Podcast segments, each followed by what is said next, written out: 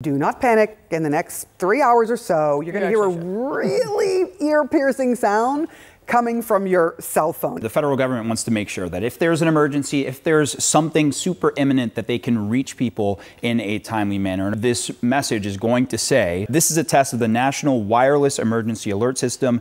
No action is needed, and you're going to get it whether you're in school, an important meeting, airport. If for whatever reason you don't want to get it, turn your phone off.